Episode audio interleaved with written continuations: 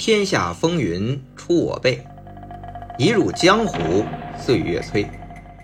大家好，我是魏君子，一个被香港电影改变命运的七零后。欢迎大家来喜马拉雅收听我的《香港电影风云》。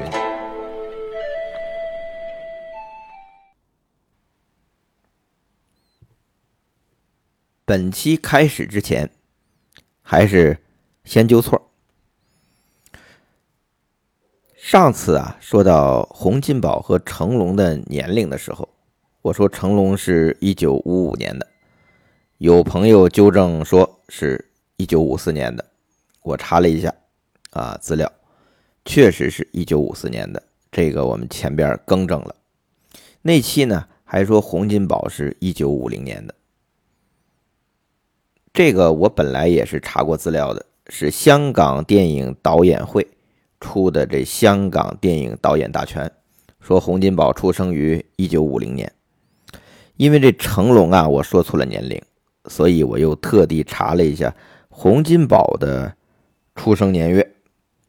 我发现很多资料都说洪金宝是一九五二年的，但是那个《香港电影导演大全》是香港电影导演会出的哦。那谁说的对呢？这个很简单，我们只需要上网搜索一下新闻“洪金宝六十大寿”，就发现是二零一二年举办的，那就对了。洪金宝应该是一九五二年生人，因为你搜七十大寿就还没这个新闻。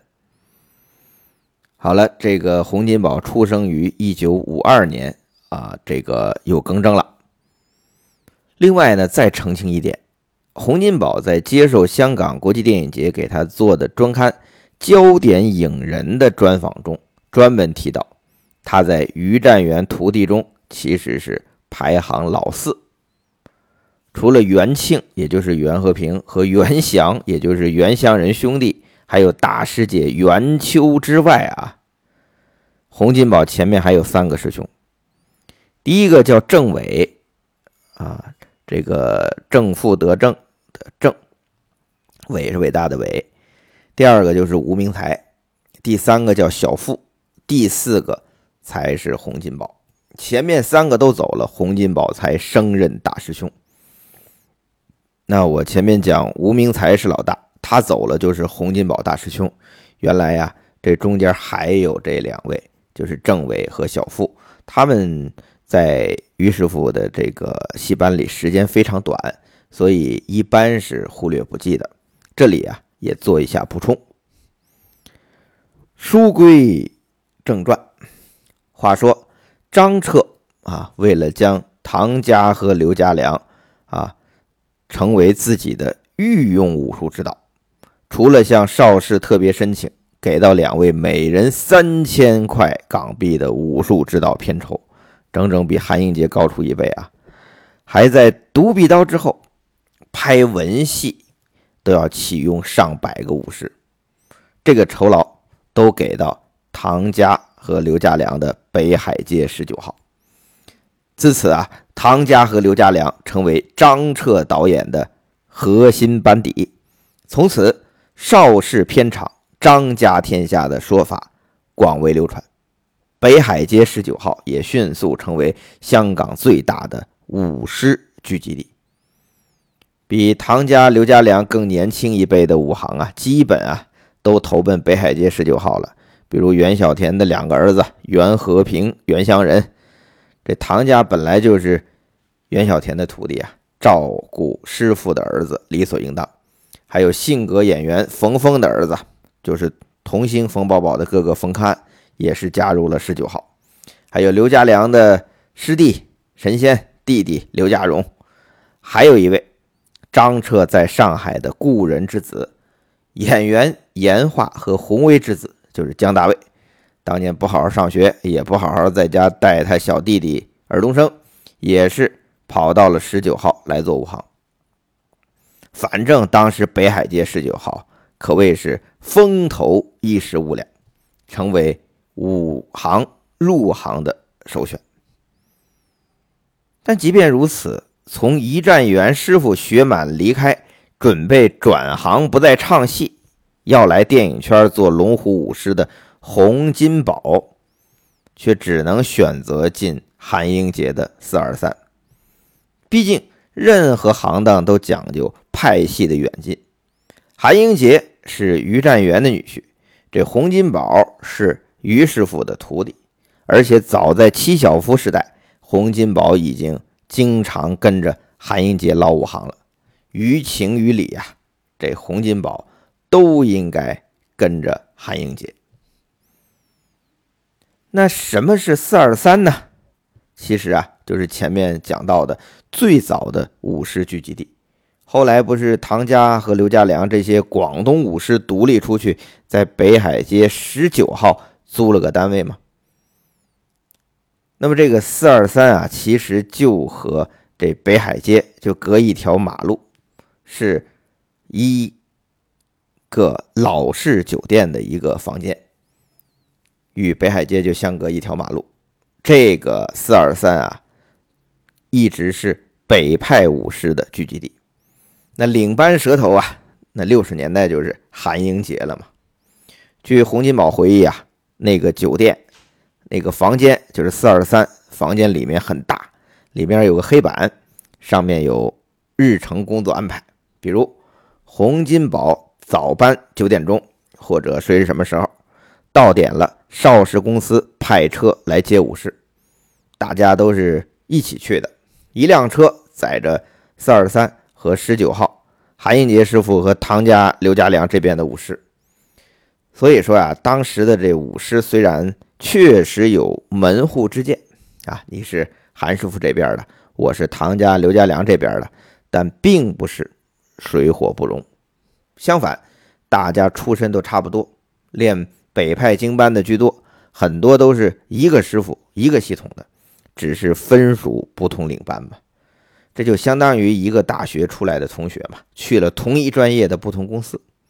不过呢，确实是唐家和刘家良当时的势头发展好一些，和张彻导演在邵氏影城可以说是要风得风，要雨得雨。到一九六九年，唐家。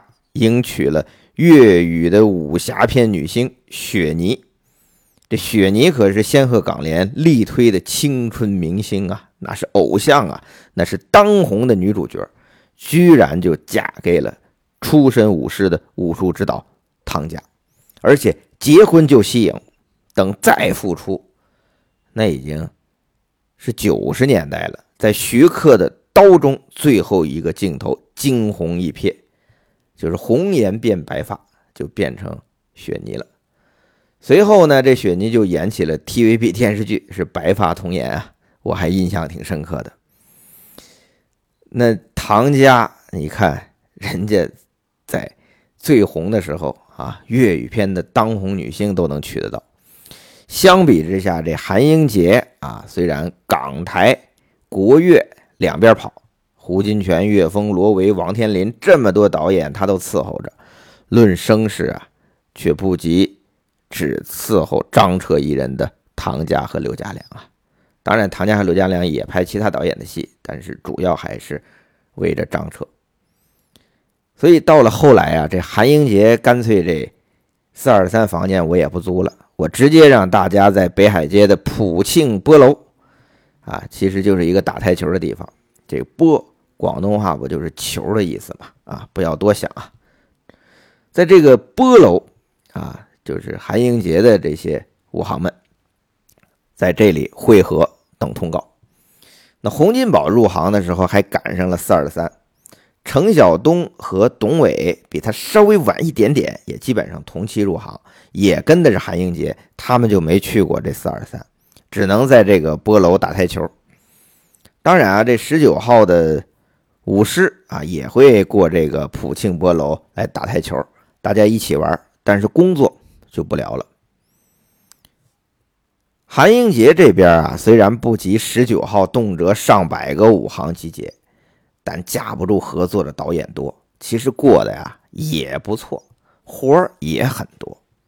后来忙不过来，就兵分三路，韩英杰自己带着一组武士。梁少松，也就是梁小龙和梁小雄的叔父，也带着一组，也做武术指导。再年轻一点的徐二牛，也就是后来电视剧《大侠霍元甲再向虎山行》的导演徐晓明的哥哥啊，徐二牛也带着一组。这么着，洪金宝、董伟、林正英、陈慧义、李家鼎、梁小龙、唐伟成、程晓东、火星一帮新入行的龙虎武师，基本上就跟着韩英杰、梁少松、徐二牛这三个蛇头领班。各种捞啊！洪金宝入行做武行的时候啊，差不多是一九六七、一九六八这个两年左右吧。当时这武行的基本酬劳啊是六十块钱一天。按照洪金宝的回忆啊，那时有三个阶段：初级阶段是六十五块，中级是七十五块，高级是九十块。这个薪酬划分有什么标准呢？第一呀是资历，就是出道的这个早与晚啊。第二就是你身上的经验跟本事。和洪金宝差不多同期入行的程晓东啊，也跟我讲过这事儿。他说呀，还有另外一个标准，当时这武士啊拍戏的标准还分黑白和彩色。你拍黑白片是六十块钱一天。拍彩色是七十五块钱一天，但是洪金宝就很郁闷，他说啊，我这六十块钱一天，我这个武行的初级酬劳啊，我做了很久都是这个价钱，后来涨价也是别人涨，六十变七十五啊，七十五变八十五，九十的变一百二，但洪金宝就很久都是一天六十，那这是为什么呢？我也就这个问题访问过和洪金宝同期入行的梁小龙。梁小龙说啊，他主要是洪金宝太胖了，好多戏呀他都不能做，包括做替身。你说哪有这么胖的演员让他替呢？那当时只有一个沈殿霞，可惜呀，这沈殿霞拍动作戏不多，这粤语片倒是拍过啊，拍过《武林三凤》，但武术指导是唐家和刘家良啊。那洪金宝是跟韩英杰的，你说还没办法过去替，只有后来。沈殿霞出演这国语片啊，嘉禾的《天龙八将》，洪金宝这才有机会。说起来啊，这做替身啊，才是武行创收的重要来源。电影很多需要明星演员做的动作，因为太过危险或者难度太高，明星做不来或者不敢做，那这个时候就需要武行来替了。通常啊。替这个的都叫做龙虎武师。龙虎武师呢，在电影行当里主要指的就是从事危险动作、难度动作的武行。那做替身是他们的家常便饭，因为是替明星啊，所以都是电影中的重要镜头，所以给的这酬劳也高。通常那个时候做一个替身给一百五，有时候啊。一个龙虎武士一天可以做三个替身，你说这三个替身加一天，就算是初级酬劳六十块，可不就超过五百块了？那一天五百块，在当年的邵氏啊，是什么概念呢？王宇在邵氏都演了三年的男主角了，到一九六七年拍《独臂刀》之前，他一个月才八百块。姜大卫。啊，本来是北海街十九号的武士，因为拍《金燕子》的时候啊，替老演员景淼从二楼跳下来，引起了导演张彻的注意。一问之下，原来是故人之子啊，这不是严化的儿子吗？张彻就想提拔姜大卫做演员，但是没想到的是，这姜大卫啊，他不怎么愿意。原因就很简单。你说王宇都做男主角了吧？一个月才八百块。你说你给到姜大卫的演员合约也不过啊，一个月五百块。那姜大卫做一个替身就一百五啊，一天做三个加上五行，基本月薪合计早就超过五百了。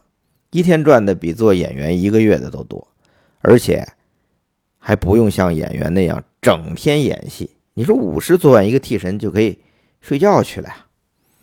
最后这个还是张彻好说歹说，又给加了一些工资待遇，姜大卫这才不情不愿的从武行哈改做了演员，这才有了后来的压轴影帝。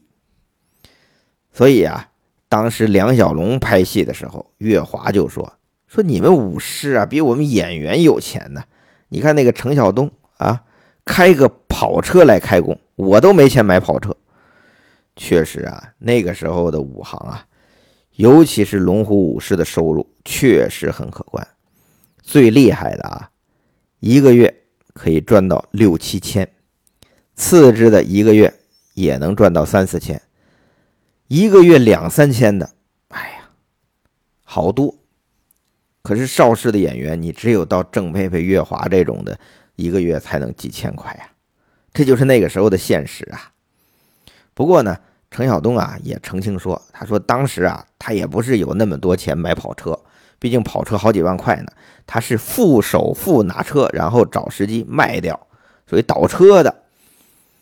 程晓东这脑子一直很灵活啊。李小龙死后，香港动作电影陷入低谷，程晓东啊干脆就转行一段时间，就做汽车的这个经济，买卖汽车，甚至开过黑车。但是在香港武侠片热潮的时候，就是王宇最红的时候，姜大卫还没冒起的时候，确实那个时候是香港武行的一个黄金年代啊。程晓东就在那个时候，因为身材瘦小，特别适合给女孩子做替身，而且在邵氏拍的时候，大家都知道他是程刚的儿子，也都愿意让他赚这个钱。那程晓东也就这个时候啊沾了一点父亲的光。不过呢，程晓东如果啊拍到他父亲的戏，这程刚就会和武术指导说：“干嘛找这小子来呀？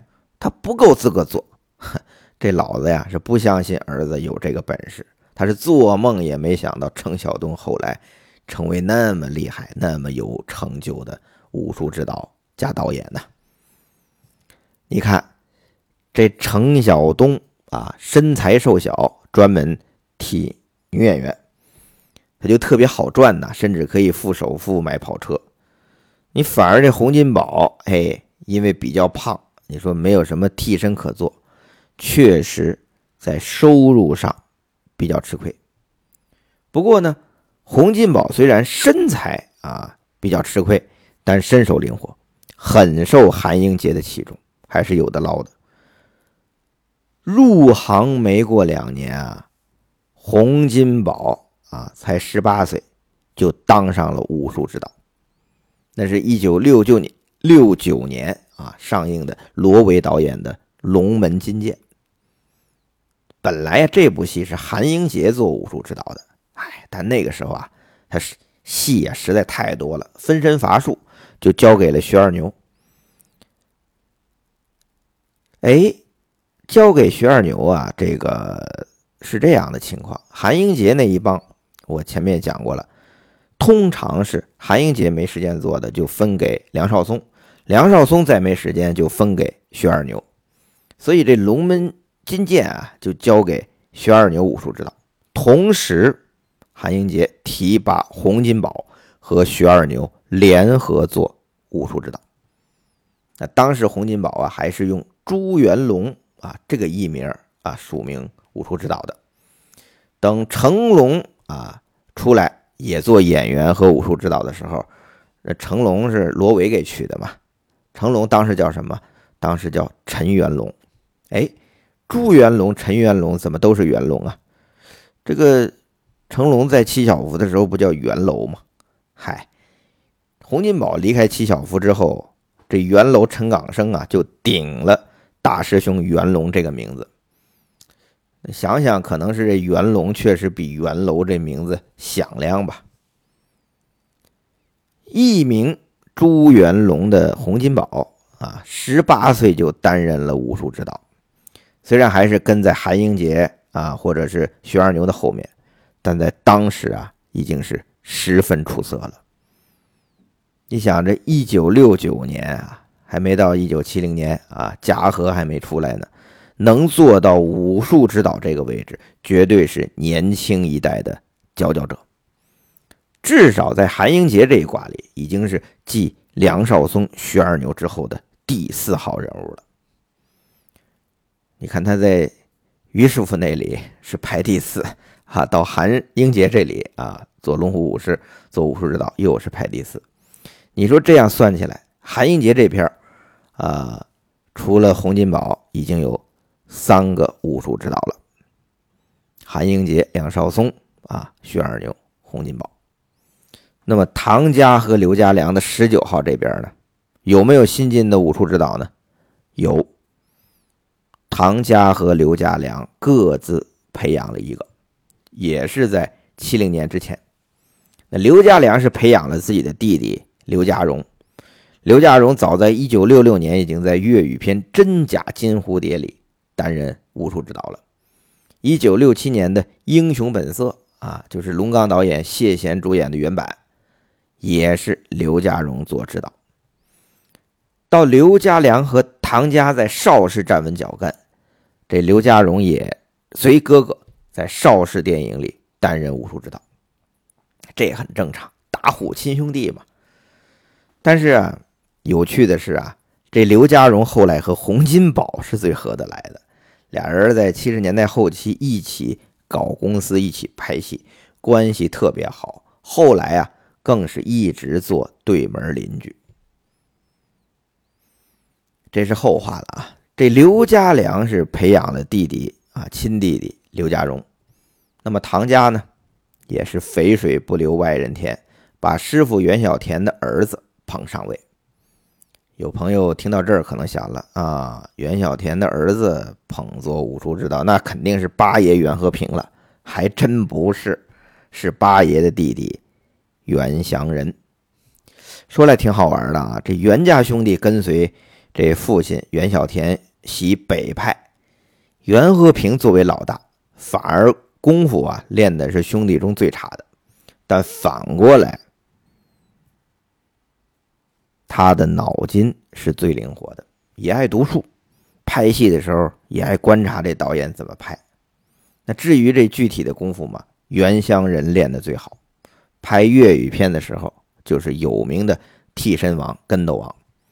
一九六八年啊，在擅长扮演粤语神怪武侠片中怪兽的一个很有名的武术指导，叫陈少鹏的提携下，啊，袁湘仁也和他联合武术指导，连拍了《飞龙刀》《天龙宝》《名剑天骄》三部粤语武侠片，在那个时候已经是小有名气了。这袁小田啊，让徒弟唐家照顾两个儿子，因为这袁湘仁表现出色啊，唐家也乐得顺水推舟啊，所以在一九六九年带上袁湘仁啊做联合的武术指导，拍的就是姜大卫的成名作，张彻导演的《保镖》。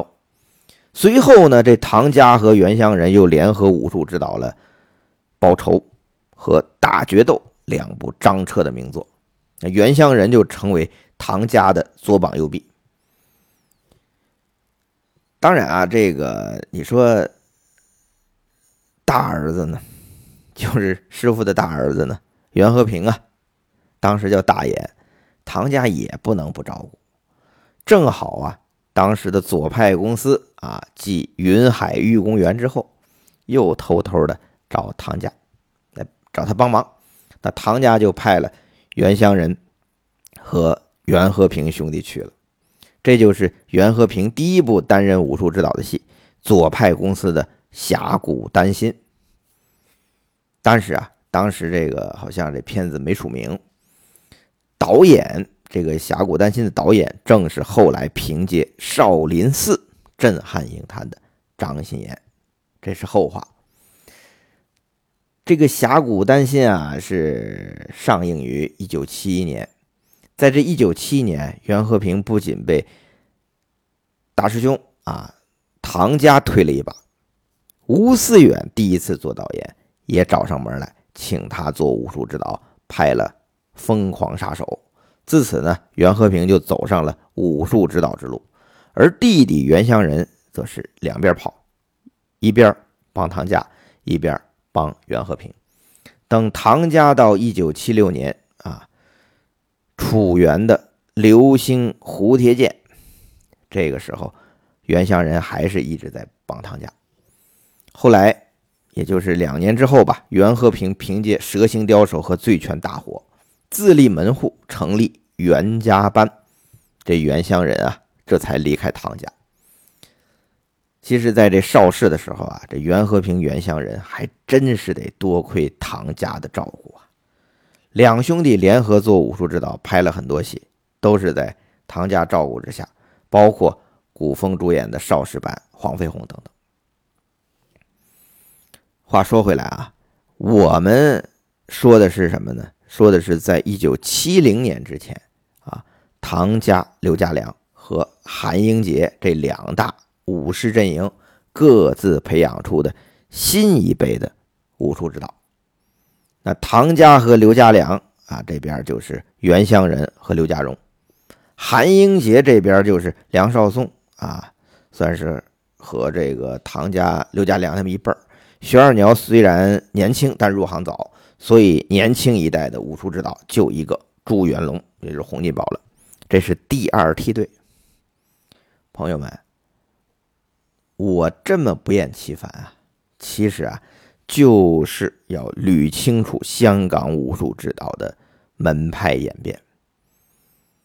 那么，有人问了，你说和洪金宝差不多同期入行的武师都有谁呢？